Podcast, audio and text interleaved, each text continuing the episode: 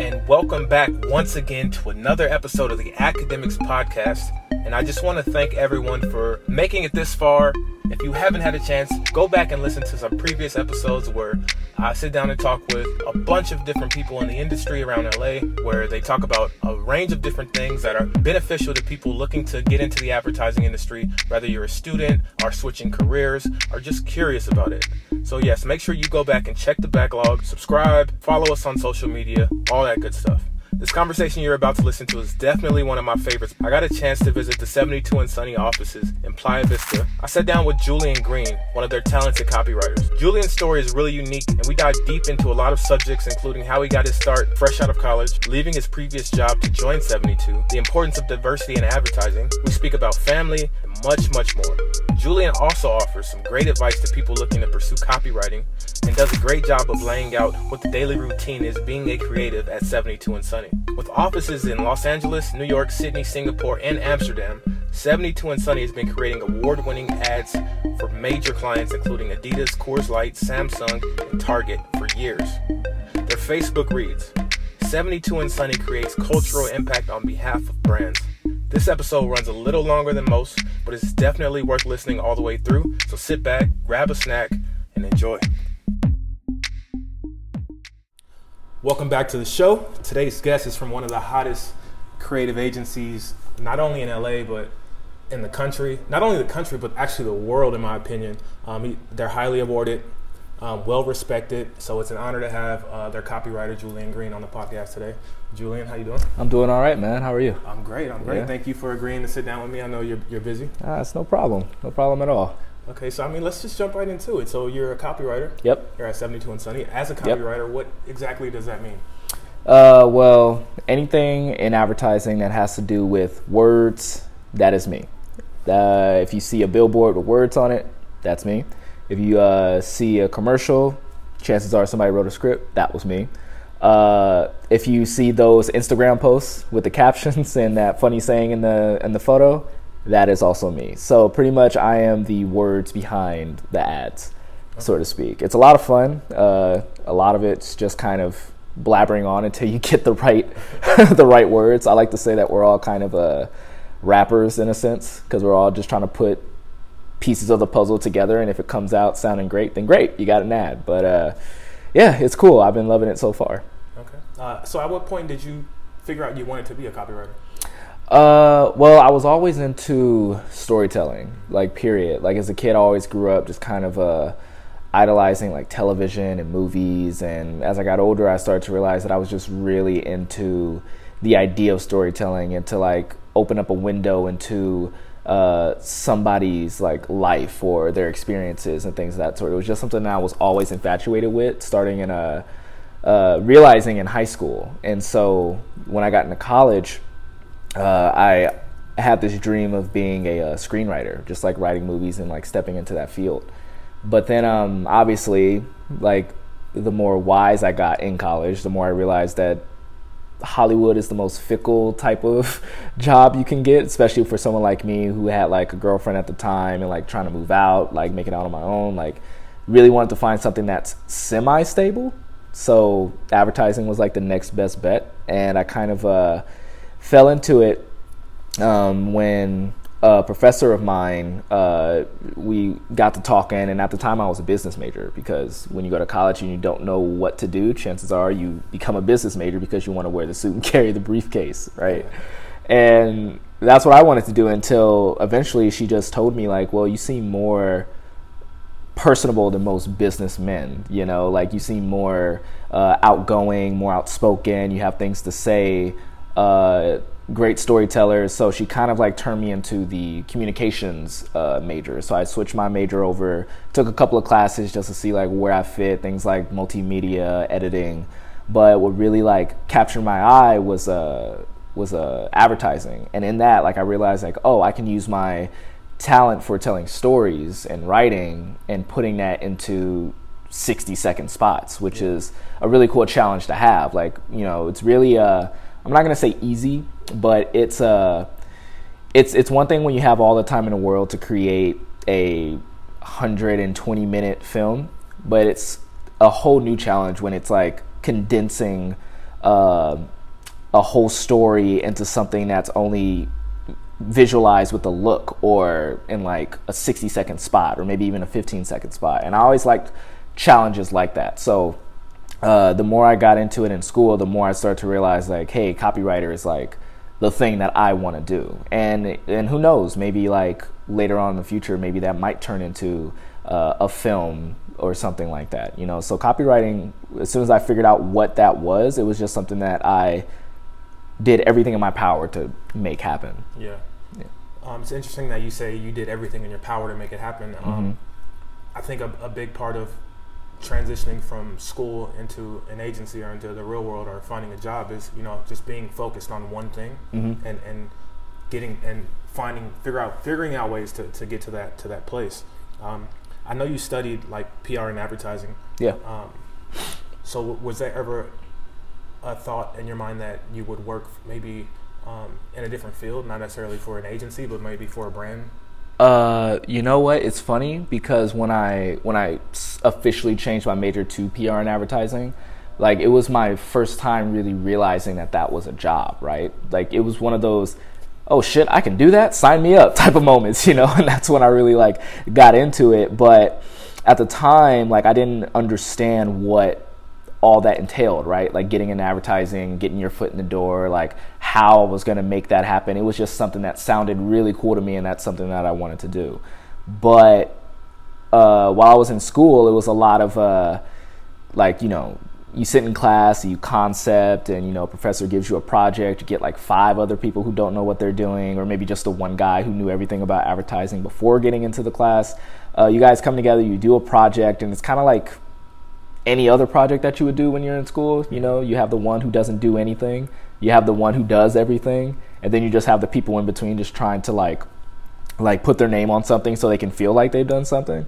But uh, that and that was uh, kind of like the uh, what I like to call the the false. It's it's like a false sense of uh, this is what advertising is, right? And it's like yeah, you're learning what advertising is, sure, but you're not necessarily knowing the ins and outs of what exactly advertising can be. And so once I graduated, I kind of uh, was like, oh shit, like, okay, while I was in school, I had no idea like who to talk to. Like, I have no experience that I can really show. You know, I don't have a portfolio. I didn't even know a portfolio wasn't even a thing while I was in school. Um, all I'm doing is kind of like applying to these jobs, and I'm not even getting past the uh, the uh, the resume bit because once they say like, oh, let's see your portfolio, like what website, I'm just kind of wait, website portfolio, wait, what? Like I'm just graduating, what is going on? And so, it, while I was there, like it wasn't really like I was thinking about like what agency I wanted to go to, what brands I wanted to work for. I was just kind of still in this world of like I see a commercial on TV and I really like it and I want to do something like it. So uh, it wasn't until uh, I got a email from one of my professors. I think it was Dr. Eagle or Professor Sharp, and it was uh, for the One Club Creative Bootcamp. And I was kind of in this mode, and this is gonna sound really weird, but it was a couple years ago. Do you remember that Shia LaBeouf like video that came out with him screaming on the green screen, like, "God, yeah. do it! You gotta do it! Just do!" Like, I'm not gonna lie. I always tell people this, and they always look at me like, "The fuck? Oh, okay." Uh, he inspired the shit out of me, just like Shia LaBeouf on a computer on my laptop, screaming at me to just do it. Don't let my dreams be dreams. It really made me go, "He's fucking right." Like I should just do it. I should just talk about it. I should just dream about it. I should just fucking do it. So I was kind, I was really in that mode. So like between that happening and between me getting that email, it just so happened to happen at the right time, and I was just kind of like, yeah, sure, I'll sign up for it because usually somebody invites me somewhere, I'll say, yeah, you know, I'll go, yeah. and I don't, and I don't feel bad about it, but I ended up actually uh, signing up for the uh, boot camp, and because I said this is only going to benefit me and like what I want to do with my life. You know, this is my life that we're talking about here, and uh, I ended up going to the creative boot camp, and it was fucking terrible. It was um, I had no for me like the boot camp itself wasn't terrible. I was terrible in it, and because I didn't know what was going on, I didn't know any of the lingo, I didn't know any of the. Uh, any of the uh, proper etiquette of like how the creative process was to was supposed to go. Mm-hmm. And apparently, a lot of people lean on a copywriter to come up with you know the big creative idea, like the story of everything. And here I am, just kind of like with these blue sky aspirations, like, oh yeah, we can get some cheese and make it fly somehow. We don't know. just flying cheese. It sounds cool. and I just kind of like took that as like a uh, as like a like a loss, like a tank year, where I just kind of like used that as an opportunity to kind of like soak in what everyone was doing and like how the creative process worked and like who are the names in advertising? Like what's a copy what really is a copywriter? What's a uh, art director? What is a brand uh, what is a brand person, what is a strategist. Like I really like took all of that in, and uh, I ended up like applying for it the very next year, and I did a lot better. And so that's when I really started to really feel like, okay, well now I really am getting like a feel for uh, what type of brands I want to work on, what type of work that I want to make personally, and uh, so it was like a really roundabout way of like finding out what type of ad man I wanted to be, mm-hmm. so to speak, because at the beginning I was just kind of like, yeah, advertising sounds cool, but I didn't know anything about it. But it took, if it wasn't for Shia LaBeouf and my professor and the uh, One Club Creative Bootcamp, then I never really would have, you know, figured that out. You know, I probably would have just been in like free fall like the entire time. Yeah. So I'm glad you mentioned the One Club. I actually went to my first One Club event last week. Yeah, cool. Um, so I'm, I'm like I'm an advocate for, especially students uh, participating in, you know, extracurricular things, mm. uh, based on what they're interested in, advertising specifically. Mm-hmm. Um, can you just explain for the listeners who don't know what the One Club is, what it is? Yeah, for sure. Yeah, uh, the One Club uh, is pretty much this organization that is dedicated to uh, introducing the advertising life to young creatives and young uh, like students who want to get into like marketing, advertising, what have you. And the boot camp is pretty much a, I think it's three days or four days. I want to say four days. It's a four day program where they give you a brief, they give you a brand, and they put you in teams. And then throughout the course of those four days, you have to create an ad campaign for that brand. And so a lot of it is you team up with these people that you don't even know and you try to come up with an entire evergreen campaign, which is a campaign for uh, film, social media, uh, activations, out of home, the whole the whole nine, and you have to do that in four days. Mm-hmm. Usually, these things take a couple months to accomplish, so it's a pretty big ask, and it's pretty like daunting. So you kind of uh, get the um, the real life experience of what advertising is during those four days. Uh, a lot of times, and the ones that I went to were both hosted here at 72 and Sunny. Mm. And they pretty much give us the entire uh, building of Herc 2 in the auditorium. And then you're like scrambling for like rooms, like conference rooms, and you live in those conference rooms almost for almost 14 hours a day mm. trying to bang out like what the idea is how can you accomplish it you come up with a giant presentation then on the last day you present it to the entire one club and there's judges and uh, you're in front of everybody and you're just trying to pitch like what is so great about your idea and it's it's it's weird because you pitch in front of everybody including the other teams so you see one team's like thing and like I'm so glad they don't do this in like real advertising because if I have to pitch after seeing what Wieden does yeah. and then they like knowing that they're gonna see like what I'm doing, like it definitely throws off like the creative process because you know obviously ideas sometimes tend to overlap. Mm-hmm. And so a lot of the time it's like, oh, whoever says it first, like they're better or they're smarter, which is ridiculous. Mm-hmm. And so like th- that whole process goes into it and uh uh, but the one club was like really cool because it really like it really like takes all these people who have the same passion as you and it like kind of like bonds you together. Like and it kind of like brings you together to like solve one common problem. And it, it, it honestly is like a super super like heightened version. It's, it's a true version but it's a heightened version of what advertising is because obviously you're not going to come up with a campaign in like four days unless your client is just kind of like, yeah, we're crazy. Let's do something like big. Let's change the world in like two days or something. But uh, it, it was just uh, it was just something that really like benefited me as a whole and when it comes to advertising because it I just remember very specifically we uh, we had this idea uh, the first time I went it was for Totino's pizza rolls okay. And it, again this is like my tank year. So we like had this whole idea. I, I don't even know if I remember this idea because it was so bad but we had basically made a mascot made of a Totino's pizza roll. He was just a giant pizza roll guy, mm-hmm. and I think his name was like uh, Tony, Tony the Totino, and and we like had him on like social media campaigns where like he would like like have like social videos where he would tell you to eat pizza rolls because the whole the whole uh, idea was called to, uh, Couch Hard, which is what Totino's is doing right now.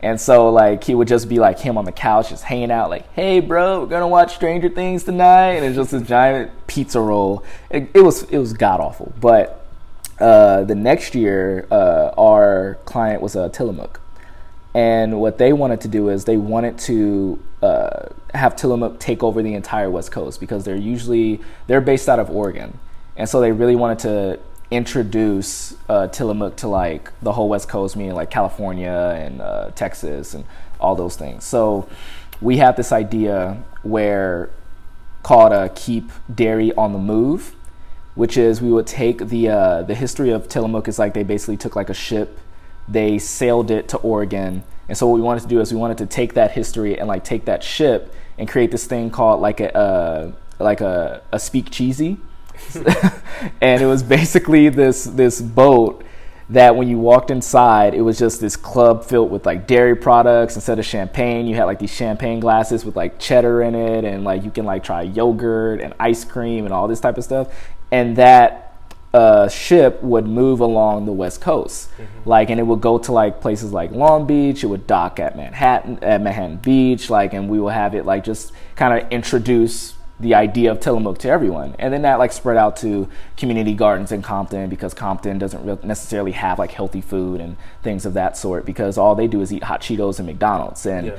you know, most most people in Compton and I'm from Compton, like we don't know anything about Tillamook. We don't know how healthy it is. We're usually stuck on the Kraft cheese and mm-hmm. the the uh, market pantry from Target and that type of stuff.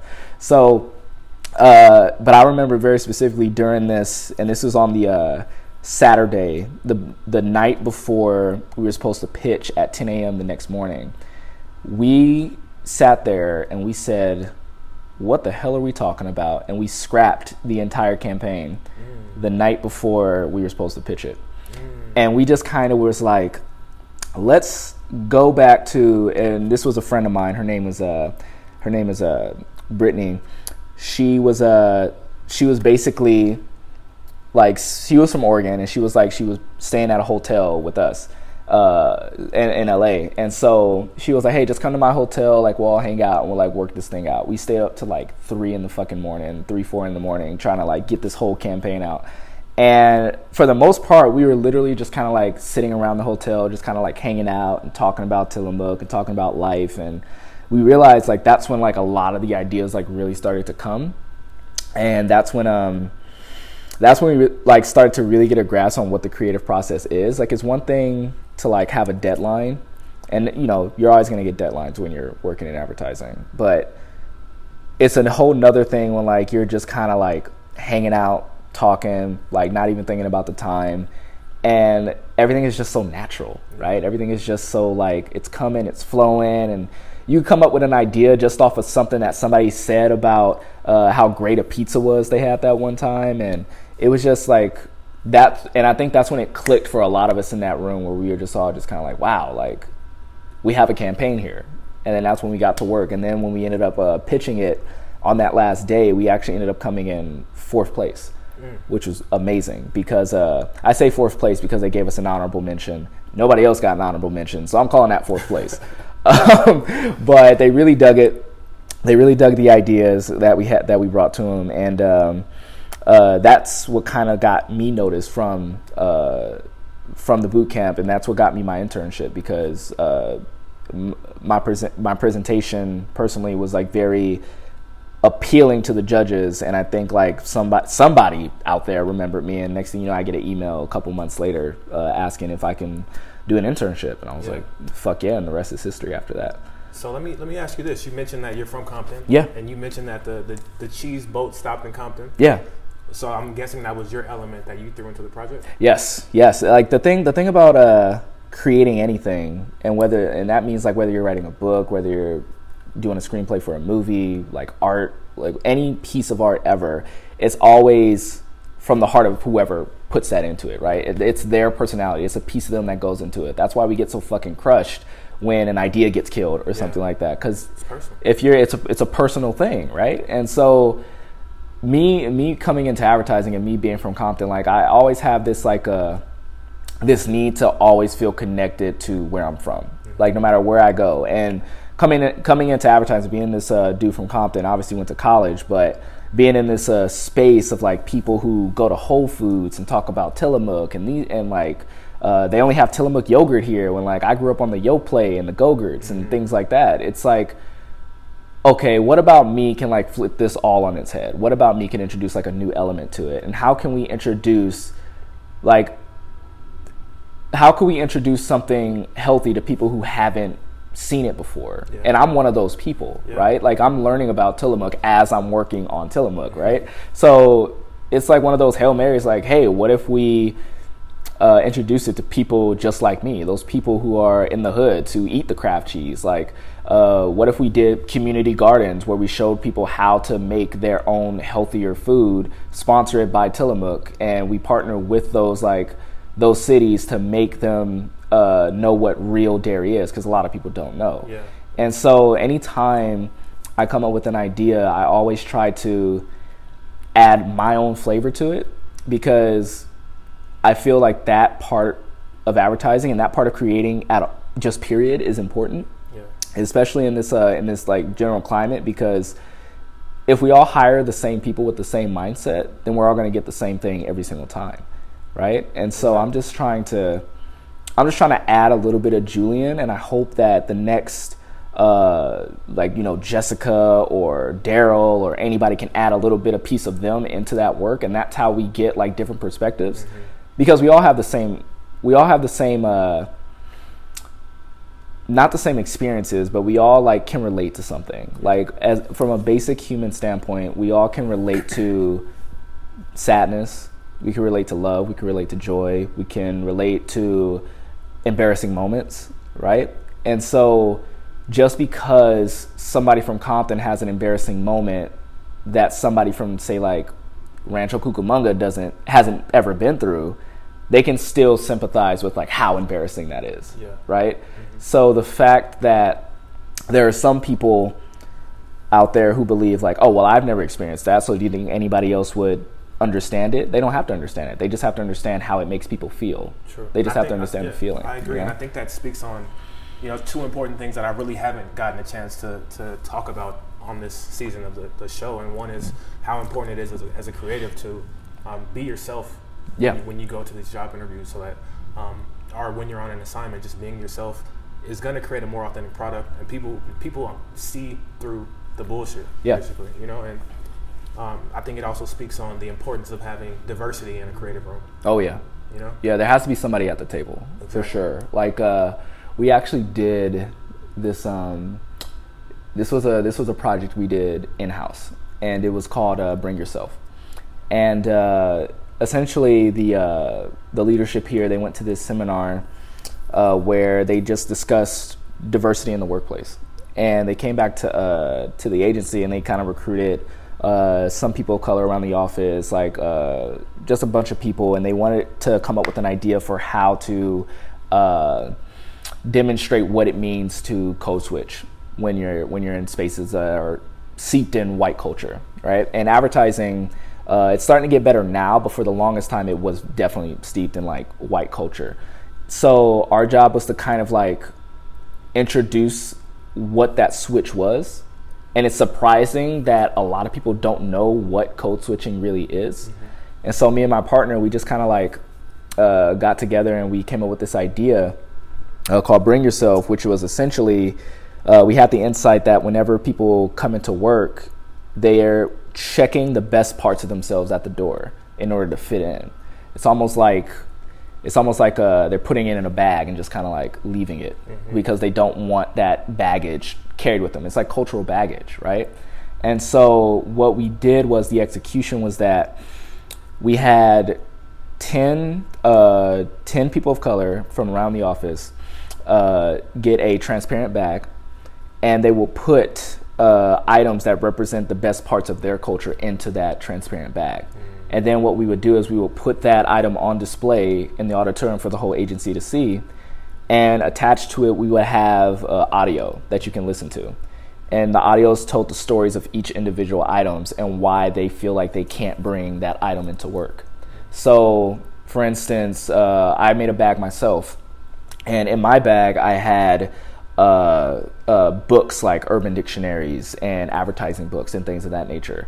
And the thing that I felt like I couldn't bring to, and many times too, like even now, that I feel that I can't bring into the office is uh, my natural slang. You know what I'm saying? Like before I came into this agency, you know, I would like talk to people like, "Yo, what's good? How you feeling? Like everything chilling?" Like all of that. Use all my type of slangs that I grew up using in Compton. But then I realized the more time that I spent here, the more that started to change to appease everybody around me and to get them to understand me. Mm. And as a black man, especially as a black copywriter, you gotta f- be more articulate. You feel this need to be more presentable, right? And so I felt like I had to lock away that urban side of myself in order to fit this this mold that's been set for me when I come here, you know. And so those were like, and then uh, I also had in my bag like. Uh, uh, twisty sponge, like a brush, like a shaver. Because when I first started here, you can even look at my uh, my uh, picture when I started here. I had clean shaven head, no beard, no anything. Now I'm rocking that shit every day because now I have the new confidence to like actually be myself. But before then, it was all about like, don't come in nappy headed, don't come in rugged, like people are gonna see you like as if you're you don't belong here if you come in that way. Mm-hmm. And so we had tons. We had like nine other people who like really opened up in these stories about like how they feel that they can't bring uh, their like their own uh, lunch in. Like we had somebody who was Japanese American and she couldn't bring her own Japanese food in because she was afraid that people were gonna come at her weird because her food smelled a certain way. Mm. But she's like, but this is what I eat. Like this is my lunch. This is like part of my culture. And she felt like she couldn't bring that in, you know? So it's like it's we really have to really take a deep look at ourselves as uh, creatives and as an agency as a whole and really open our eyes to the people who are keeping those things away, you know? And it, and a lot of times it's not because they're afraid. some some of that is like they're trying to protect like who they are like the minute that you do come in and you start like talking in that slang and start talking like the uh, like the black man that you are, then you become the one black voice in the room. And then people start to depend on you to give that black vote and give that black perspective when it's like I know a lot more than that. I'm more than just the black person. Mm. Like don't get me wrong, like being black is beautiful. It's great. Like I love being and I love bringing my blackness to it. But I don't want to speak for all black people, you know? So we had like a really uh, powerful discussion about this whole idea of code switching through this uh, through this execution of Bring Yourself, and uh, it was it was just one of those uh, moments that really made uh, everyone in the agency just say, "I never." I still get people who stop me and say, "I've never thought about that before," you know, and like just like coming up with a concept of a transparent bag that you can see somebody's true self, like that just kind of like really made it, it turned the sensitive topic of race into something that was uh, approachable. Yeah. You know, and so that's that's that's one of the projects that I was like really really proud of, and it was and it's internal. It's something that hasn't been out in the world. A lot of people haven't seen, but the fact that it affected people so much to the point where I still get comments, and that the agency is still trying to move forward with getting people of color to fully be themselves and put that part of themselves in the work, then the job is done you know man that's that sounds really interesting i just wish i could have like just been a fly on the wall in that room like this sounds i'm gonna, like i'm sitting here trying to process everything you're saying because it's so deep while you're going through it and it's like that's amazing it sounds amazing yeah it's yeah cool that you, you were able to bring that to a place like this. Yeah. Um, yeah, very very dope.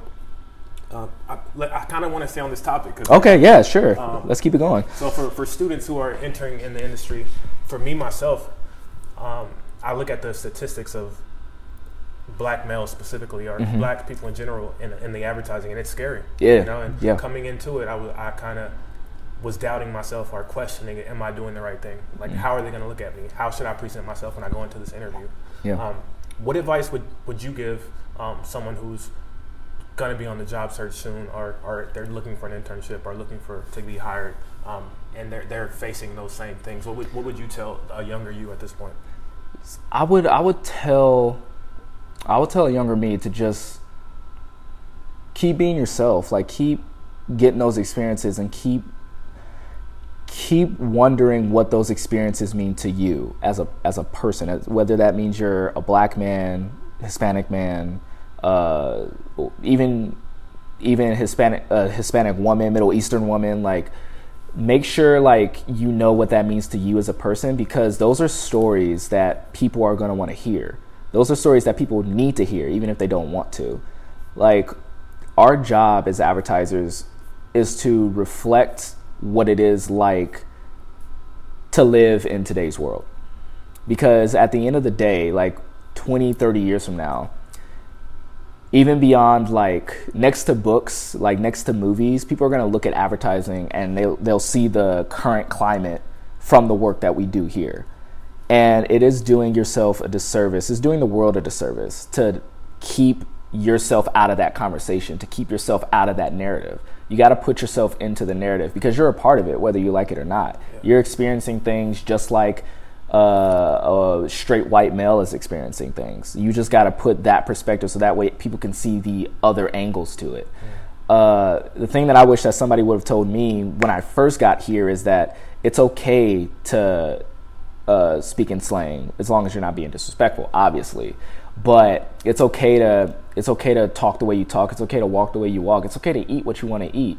Like I was afraid. We got a Coke machine here that is the Coke Freestyle machine. You know, you can mix in the uh, grape. I know, I know. It's crazy, right? You can mix in like orange with Coca Cola and like it's it's and lime with Sprite. Well, not lime with Sprite, like grape with Sprite, and it's the weirdest Yeah, thing. yeah. But I was afraid for the longest time to go in there and have somebody catch me sipping on the grape soda.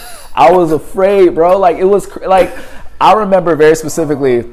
I tapped it. I saw a grape. My finger went to hit the grape, and it froze. And I looked. I looked both ways. I was like, I was like, you know what? Let me opt for the Sprite. Let's just make it clear and like, you know. So it was just, it was just one of those situations where I was just like, you know what? I'm not even gonna let them, let them catch me like that today. Not today. But it's a now like I'll go in there and I sip. Uh, I get the biggest cup and I put the grape soda in there now, and then I'll sip it. I'll be like, I'll do that.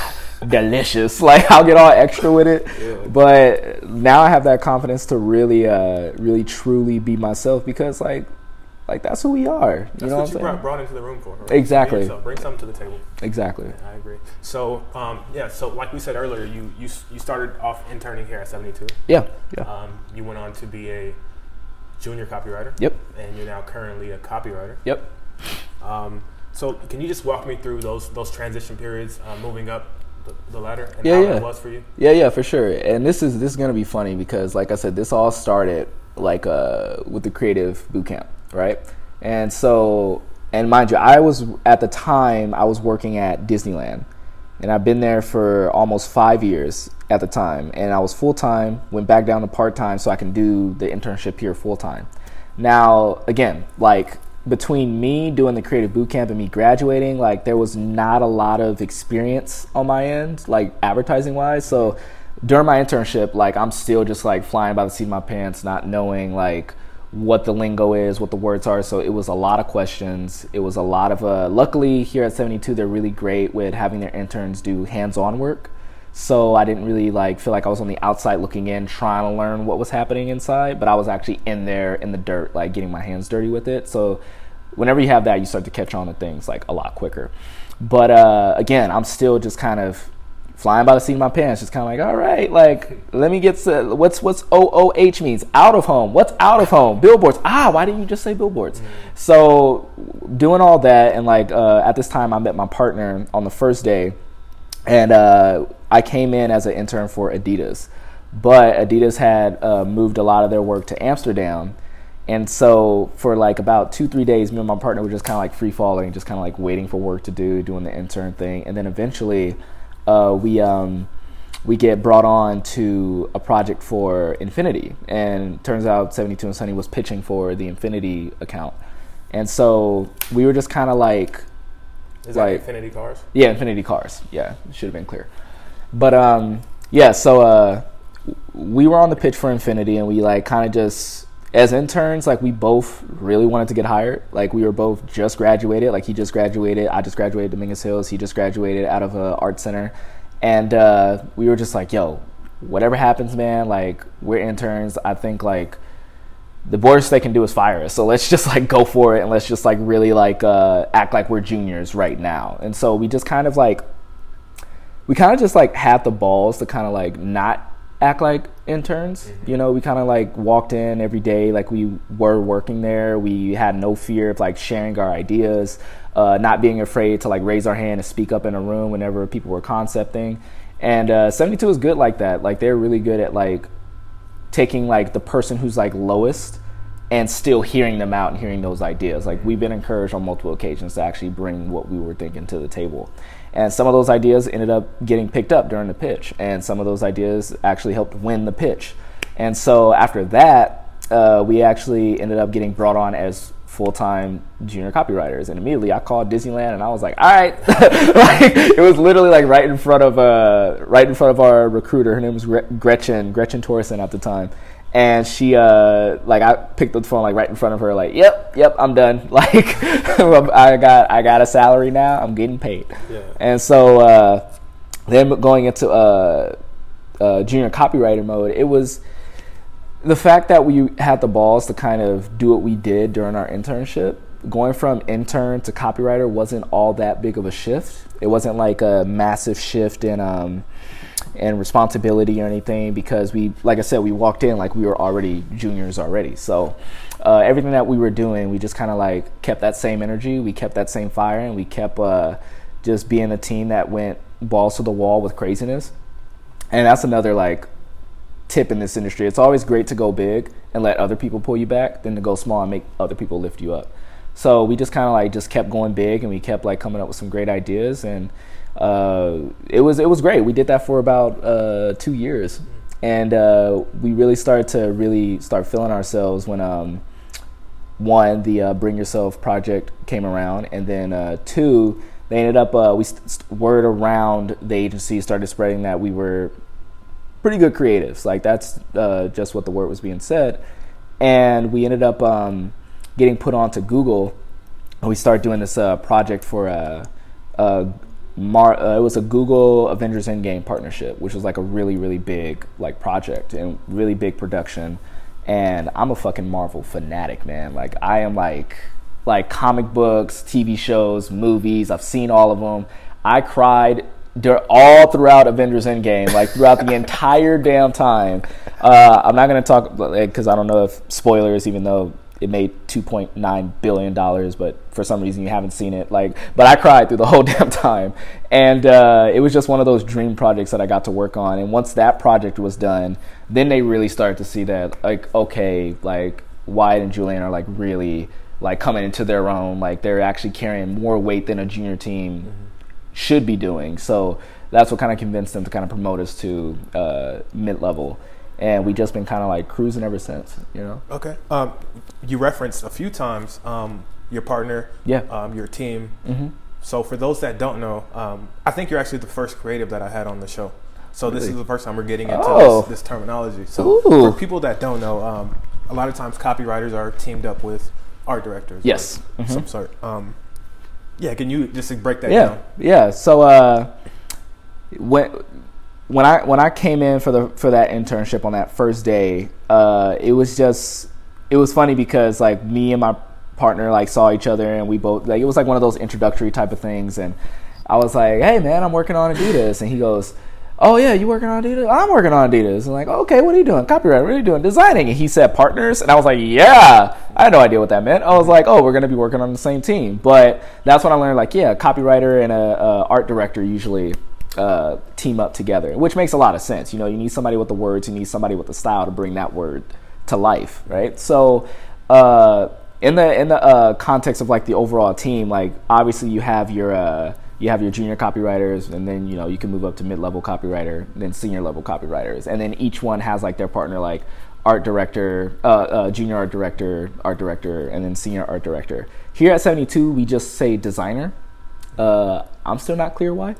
Um, so I'm still like a little ignorant to the whole uh, hier- hierarchy and naming of things. I think it's a kind of like how Disneyland does their things. They don't call their workers employees; they call them cast members. So it kind of like it honestly feels a lot better to say designer versus uh, uh, art director.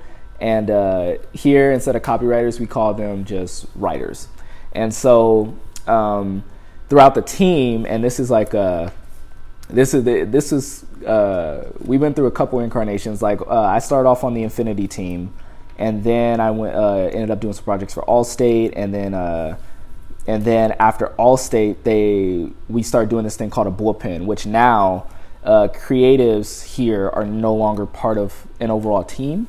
It's now like a creative department in one space where we all sit together, mm-hmm. and we're kind of like creative assassins for hire, where say like a, a team a, a team will go oh who's great for this brand? And then they'll kind of pick and choose what creatives are good for a specific brand versus like sticking a creative on one team for a certain amount of like months or years or something like that. So they'll say like oh we have this project coming up.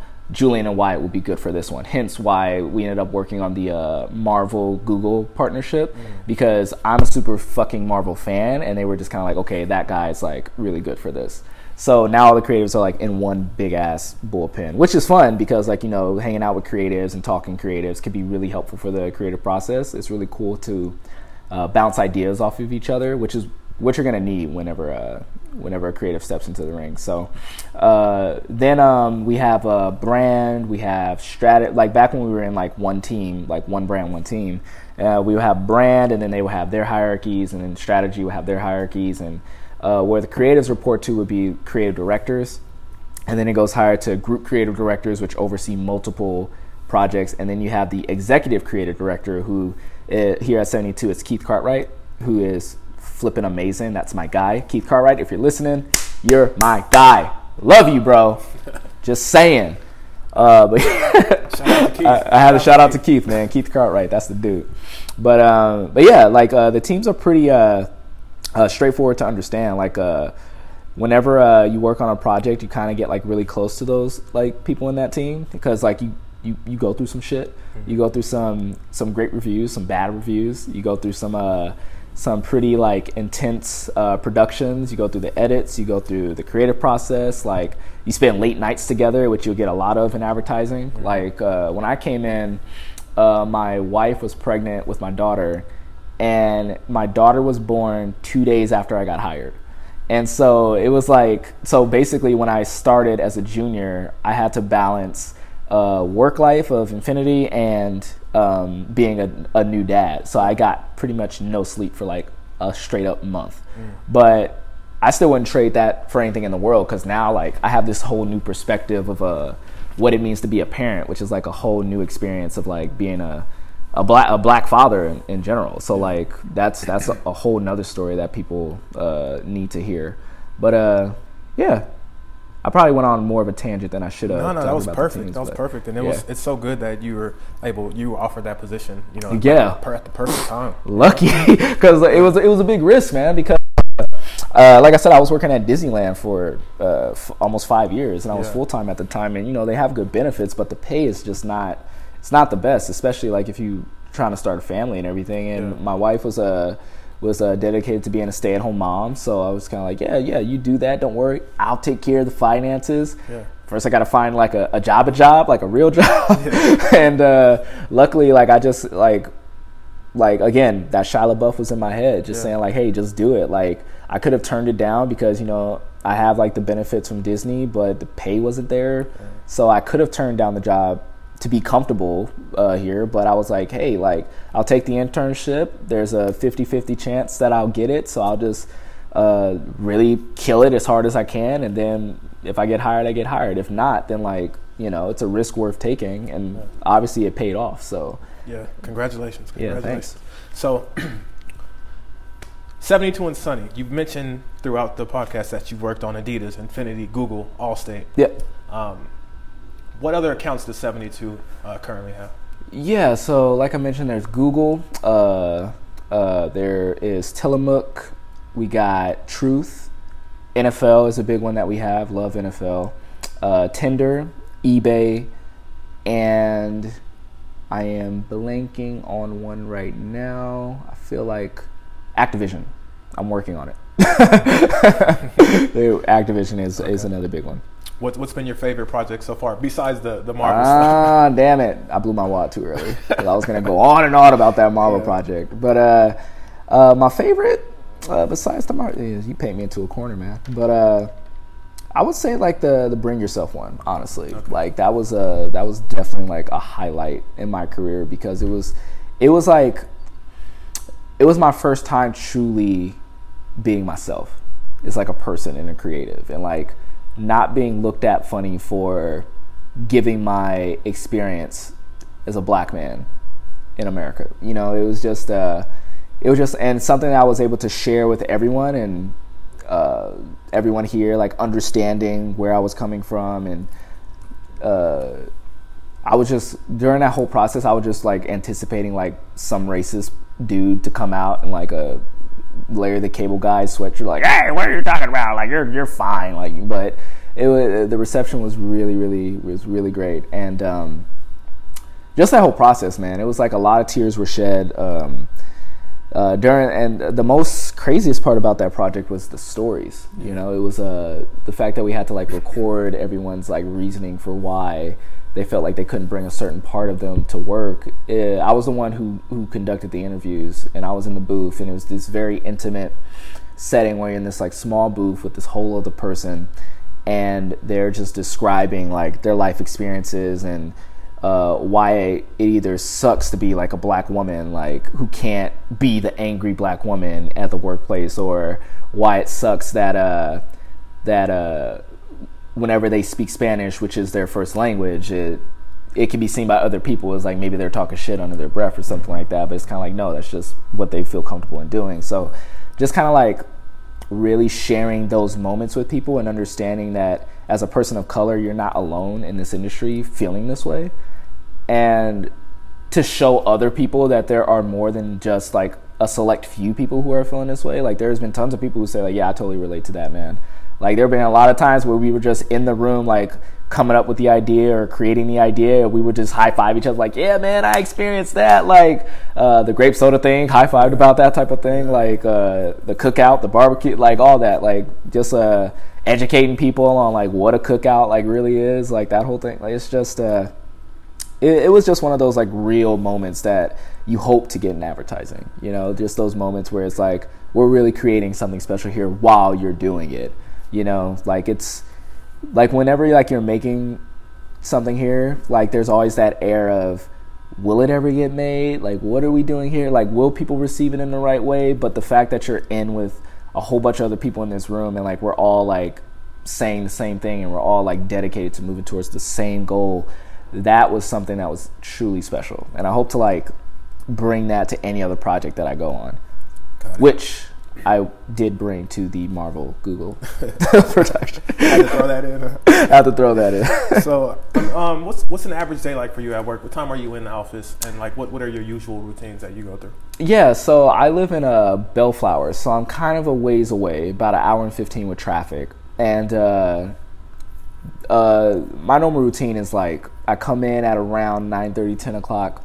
Um, me and my partner just kind of like shoot the shit for a little bit uh, depending on like the workday like there's there's like spectrums right? There's like you got the the crazy ass workday where you was here till 2 in the morning the night before. You're back here at about like 10 or 11 just to get some sleep in. And then like shit shit hit the fan like client didn't like the idea so you got to scramble before 2 a.m to get get a new idea out. And then it's just kind of like go go go go go. And you're talking, you're writing, and everything's crazy. You have the review, eh, it's a little bit better, but let's try something else, and then you're back at it again. Uh, then there's like your your super slow day where uh, you have a deadline that's weeks away. Uh, you've you you've had about two creative reviews like over it already, and you don't have one uh, that day, and you're just kind of like you pretty much got like almost all the time in the world to like come up with this creative idea. And so those type of days, you just kind of sit back, you talk to your partner about how his girlfriend is, and you talk about the latest movie that you saw. You talk about TV shows. You talk about uh, uh, my daughter and why she's always drawing on the walls with her crayons, and you just kind of like chill out. You just kind of absorb culture a lot. You just kind of like go on YouTube. You watch a lot of YouTube videos. You listen to a lot of podcasts. You listen to a lot of music, and then um, like during that time, something a light bulb might go off, and then you just write it down, and then you just kind of keep going at it and going at it until you hit something. And uh, but I would say like an ad, like like that day that's like in the middle is like yeah, you have some you have something to do that's due two days from now, and you come in and you're just cranking on an idea, but then like you kind of like split that idea. Like you can go for like two hours, and then you just stop. You get some lunch, mm-hmm. take like a three hour lunch, and you do the same. You just talk a little bit, and then uh, you say like, "Oh shit." I just thought of something, and then you go in and you write the idea up. So it's just kind of like it's like creatives, like a day in the life is more of like a. I find that I'm more productive when things are uh, are chill. Like a lot of people say, like, "Oh, I work great under pressure," but I I personally believe is kind of bullshit because when you work when you're when you're under pressure and you're trying to think of something of like the next big thing, chances are you're gonna like burn yourself out before you even get there. Whereas like, and I've been re- I've been reading this in like uh, this book that I've been uh, reading at night called uh, "Life's a Pitch," where and I and also like a Hey Whipple, Squeeze This? And uh, a lot of those always talk about like things are always better when you don't have a deadline at all, and things just kind of pop up. Your mind just kind of works things out itself and they just usually come out of like natural conversations and natural interactions that you have with people. And whenever me and my partner are just kind of like chilling back, relaxing, kind of like how me and you are doing right now, then that's when like my mind is like at its most liveliest. Like you got to give your mind time to kind of uh, be bored, mm. and boredom is like the best way to work out like a problem in your head because like your mind's automatically just trying to find ways to make something fun. Yeah and that's when like the best work comes out because then that's when the the fun starts to like naturally show itself and so i like those days like the average like work days when it's just like me and him maybe a couple friends we're all laughing and giggling about like the finale of game of thrones and how shitty it was and uh, so you're one of those. Huh? I'm one of those guys, man. like, it, it, here's the thing, man. I enjoyed it, man. Uh, look, I the the craft of the show is impeccable. Yeah. Like the cinematography, amazing. The acting, so good. Yeah. All in that season, okay, but Daenerys, man, like she, there was no, she needed four more episodes to really make that thing come full circle. We could talk about Game of Thrones yeah, all day, man. that could be the, that's podcast. a that's a whole nother whole nother podcast. We could start that yeah. all day. We'll talk about that for years. All right, let, us jump back on track. Um, so I've always heard the I don't what do you call it? Um, the perception of like the account team battling with the creative team. Oh yeah, is that is that a reality? Uh, I had a I had a one experience with that, and it was for a and it was it was an understandable thing because like the thing is like creatives just want to we, we're like go big go home like let's let's do this big old thing because it's cool like let's do a cool thing but then accounting said hey let's just pull that back a little bit it's not feasible and we're just like fuck feasible like so it's kind of like we're the uh, we're the cookie monsters who always want to keep eating cookies like because they're so fucking great and we're just like yeah let's just make some cool but then uh the account is more like uh uh whoever's next to the Cookie Monster saying like, "Hey, why don't you try something else every now and again?" But it's a real thing. I wouldn't say as a as like Romeo and Juliet, Capulet versus uh whatever the fuck that other family was called. I wouldn't say it's like that like constantly, but uh, there was one project that I worked on when um uh, our whole idea was like we were just creating these like social videos where they were animated, but they were CG animated, like 3D CG animated, and uh, we had, I think, I think it was uh, two weeks to get it off, and so we had to like find an animator that was cheap that could do it really fast, which for animation it's almost impossible. And we were just like, yeah, the animation style should be like this. And like, oh, well, you can't really do that, but it needs to be like this, or it's not going to be good. Like, yeah, but it can still be good. Just try. So it's kind of like that back and forth of, uh, especially when like there's like a time crunch. So it's a thing, but I wouldn't say it's like a, a fucking shark versus jet type of thing. You know? Okay. But Yeah. it- it's real. It's real. it's, it's real. Just don't. It's don't overhype it. It's it's not Kobe and LeBron. Yeah. It never happens. Like the fight never happens. But Yeah. So, okay, cool. Um, what's what's your personal long term goal for your career? Where do you see yourself um, ultimately ending up? Yeah, so right now, since I'm like kind of smack dab in the middle of where I want to be, I kind of uh right now see myself kind of like still honing my craft. Like we're always honing our craft here, whether you're like you're a senior or a CD or whatever. But I kind of just want to uh, get my storytelling technique down to a T. Like kind of keep developing my own style, and then hopefully kind of cross over and uh, end up uh, making movies, like whatever form that takes, whether it's like indie or action or like whatever. Like I just love telling stories, and um, uh, who knows? Like always, always been saying since I was in my teens, all roads lead back to Disney one way or the other. So I mean, Disney's buying up everything, so maybe those roads will lead to me. But um, probably like probably a dream, a dream job that I could probably like do and then just die is like maybe work like work on either a Pixar film or a like a Marvel movie, you know? Yeah. But not just like any old like Marvel movie. I ain't talking like Ant Man and the Wasp. I'm talking like like I want to make like a Dark Knight, like Black Yeah. Panther like level type of movie. Something that something that lasts the test of time. Yeah. And I want to do that in advertising as well. Like I want to make something that people will talk about for years and years and years. Like when I first came in, like when I started like really studying ads, there's this uh there's this uh one ad that I never forgot. And this is before I even um actually this is before I even thought about getting into advertising. This is it was uh you know the Cadbury like it's like a chocolate brand. Like I don't even know if we have it. I think it's like from the UK or something. I can't remember, but basically it made no sense, but it stuck with me so much. It was is basically like a gorilla. It's like an extreme close up on a gorilla.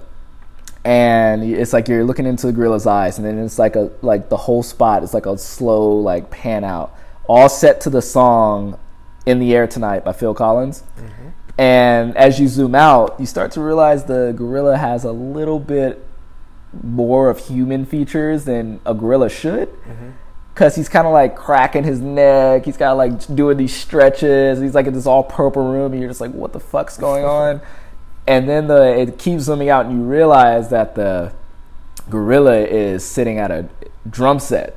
Like he has, he has drums, he has drumsticks in his hands with with uh, with the drum set, and the whole time he you just you just got Phil Collins. I can feel it coming in the air tonight, and we all know the bass drop like when that thing hits, and like he pops his neck one last time, and the gorilla just goes in, just do do do do do do do do do do and this gorilla is just like hitting that snare, just like like no drummer I've ever seen. Bah!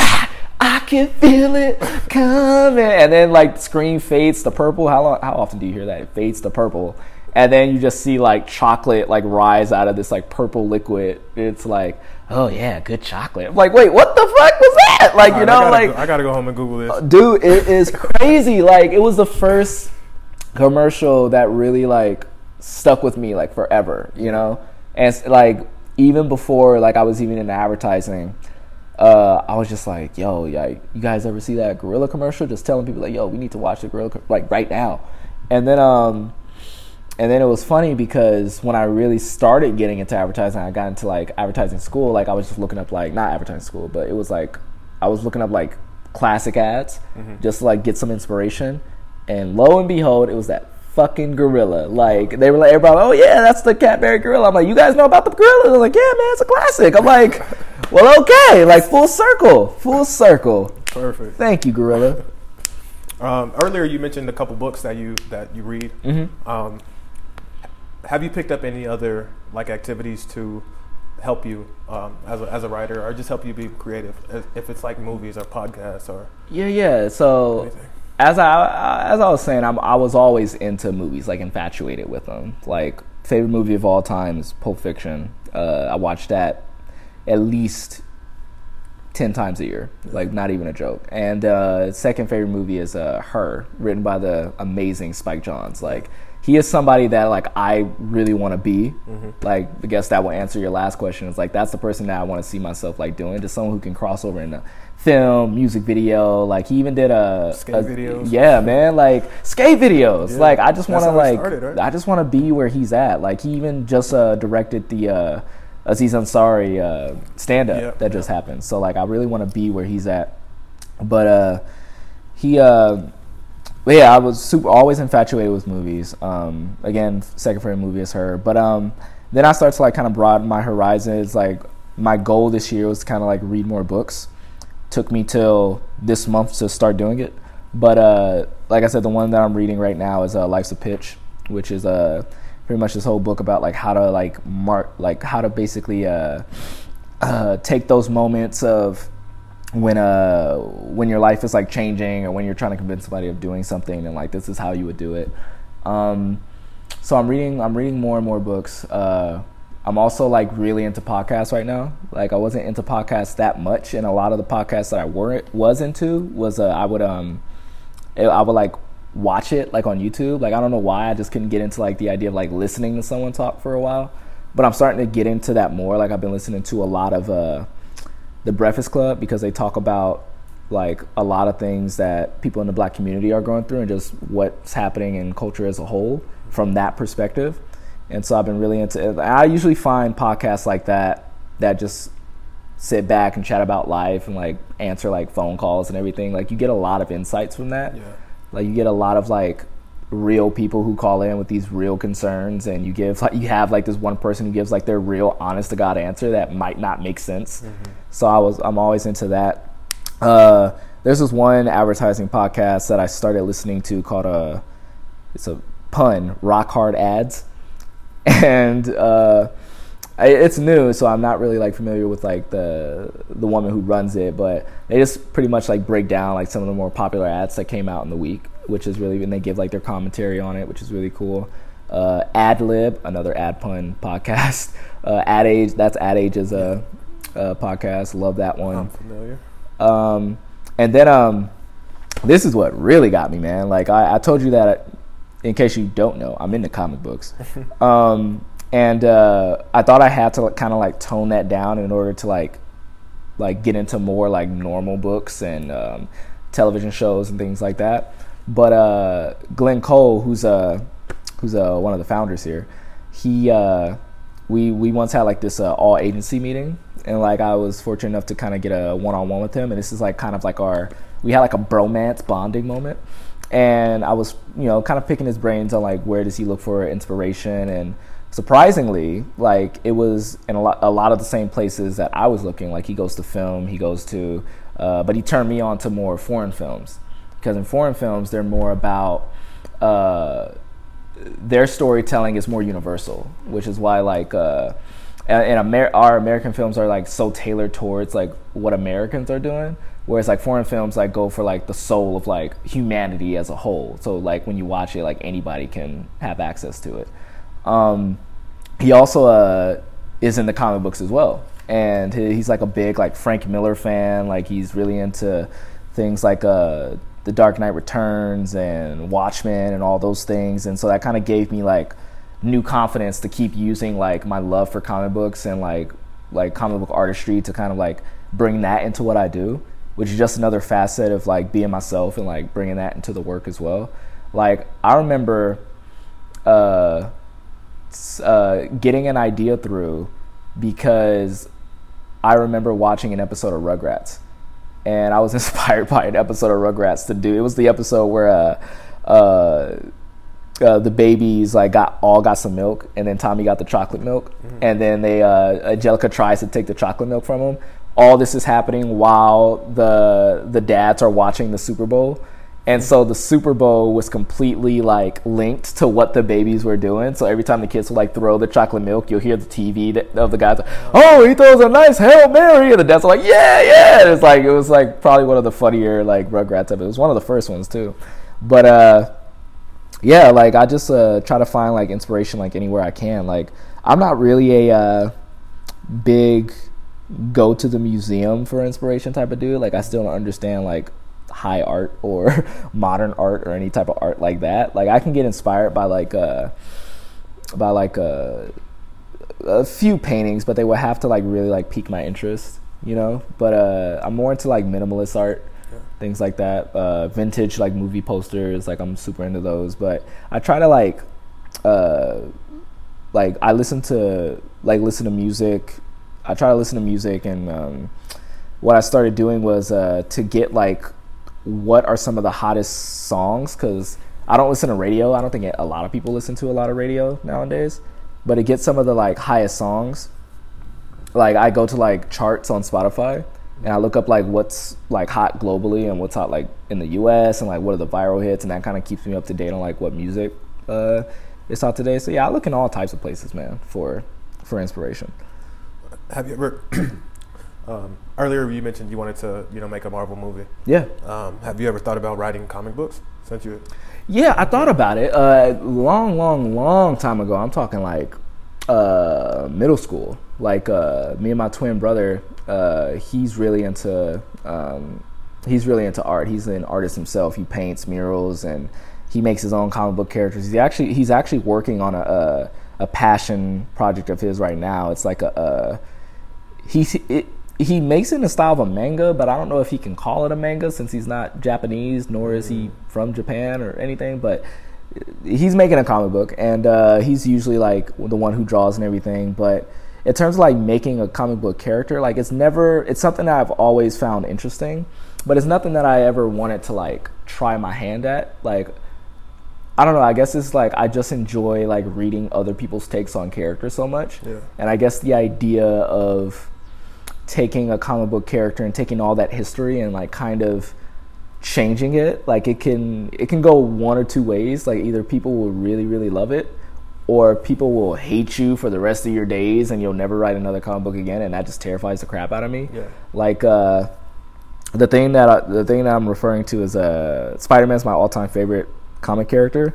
And there was a I can't remember I cannot remember who wrote it. Maybe I, I blocked him out of my mind but uh, he did the Clone Saga. And the Clone Saga is this just huge, convoluted story that made no goddamn sense. And a lot of people were saying that it ruined the Spider Man character because it was just that bad. And like, I don't want to be responsible for the death of one of my favorite characters. Oh, you know, yeah, deep. you know. So I, I'm just gonna like leave that to other people who I want to get mad at other people, but I don't want to like be one of the people who get mad. You get mad at. So okay. Um, you just mentioned your twin brother. I didn't know you had a twin brother. Yeah, that's, yeah. That's super dope, and the fact that he's creative as you, just as, as you are is interesting. Yeah. So um, I guess I want to lead into um, the perception of what you do. Like, what do you tell your parents you do? do they understand it? Because I found that like nobody understands. No one ever understands it unless you're in it. So always, I'm always curious to see like. What do you tell your family that you do? Yeah, uh, I mean, you write, so it's kind of it's it's e- it's easier, but then you you still have to be like like you have to explain that you don't direct the commercials that write or like uh, a lot of times when uh when you write like something big like there's multiple people who have their hands on it.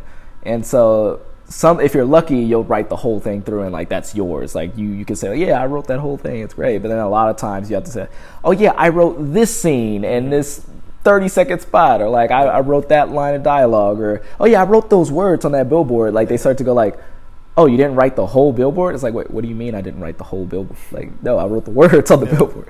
But um also like uh talking about coming up with the concept tends to bore my family a little bit, like because uh, uh, my aunt like just doesn't understand what advertising can do. All she knows is oh they make commercials, right? And she thinks every commercial that comes on, I did it for some reason. and when I told her I wanted to get into communication, like oh what do you do? I was like I can advertise. Oh, so you mean like call people and tell them that they, uh, yeah, like tell them, like no, not not like that, but uh, like I can write commercials, I can write copy. She's like, what's copy? And it's kind of like explaining people yeah. what what copy is. Like, yeah, like just like I had to like really think about how to explain like what I do as a copywriter. It's like, oh yeah, wherever you see words, that's most likely me. So it's a uh, what I usually tell people is like, oh yeah, I came up with this idea to do this thing, and then we did the thing and then people kind of go, okay, all right, I kind of get it. But other than that, like it's you can you can explain it to the best of your ability, but a lot of times people just kind of go, yeah, mm. Okay, that's that's cool. yeah. I agree. I agree. I've had that same experience. it's it's it's it's funny because uh, I get together with other copywriters here, and we all say the same thing. Like uh, I have this buddy named Jason, and he says his mom still to this day has no idea what he does. I don't know if it's my just one of his parents just has no idea what he does to this day. Yeah. And they call him every time whenever because uh, they know he worked on a Allstate for a while, and every time an Allstate commercial came on, Jason, I saw your commercial. He's like, I didn't do that one. I didn't write it. Like, yeah. you know, oh, so are you directing? No, we hire a director for that. But are you um are you do you think about? Are you conscious of like awards in the industry? Um, like, do you keep track of it? Yeah. Are you? Um, is do you set goals to to win award? Have you won awards? Yeah. What, what, what's your thought on on that whole thing? Yes, the award circuit is a. Uh, it's funny because I didn't know you could win awards for advertising for one. Like it seems like you, you can win award for a lot of different things. Advertising, I didn't think it was one of them, but once I found out, like obviously that's one of the things that kind of draws you into the to the allure of advertising, right? You're like, oh, I can win awards and like be famous, and there's a Hall of Fame. Like I didn't know there was a Hall of Fame for advertising, but then after a while, like the more you get into it, like I found that the more you start to do things for awards, the more the uh, the more the uh, the work that you want to do gets away from you.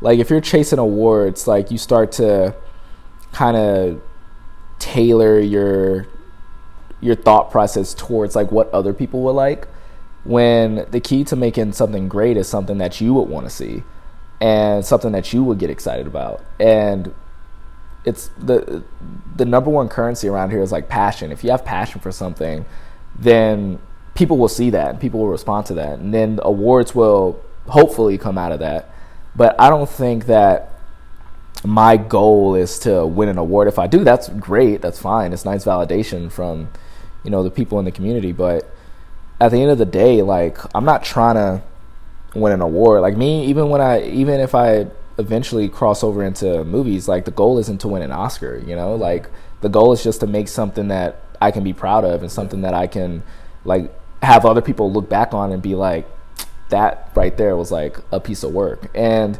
there's there's some work that I really do like that have won tons and tons of awards. Like Nike, like just killed it at Cannes this year. You know, the they Kaepernick just thing, right? yeah, the Kaepernick thing. It was amazing. Like there's a. And I believe they won more even la- like some even last year, which I think something that was better than the Kaepernick thing. It was the called Serena? a huh? Was it the Serena stuff? Was it Serena? I don't think it. No, it wasn't Serena. It was called a. I want to say nothing limitless, Oh, yeah. Li- limitless. It was uh, it was probably one of my favorite spots at all. Like last year, where like this this guy is just kind of like doing his VO, and he's just going like, "Oh yeah, man, what if I told you this girl's gonna score every time she gets the ball? What? I score every time I get the ball." And like the the dude is like you know a gymnast and. He's all like, yeah, if we push our limits, we can be anything we want to be. And the guy's like, wait, I'm not done. And he breaks the fucking like Nike tagline, and like it just keeps like that. Probably was one of my favorite spots, period. And it deserved every award it got. But I, I always like wondered to myself, like, is this a whoever made that?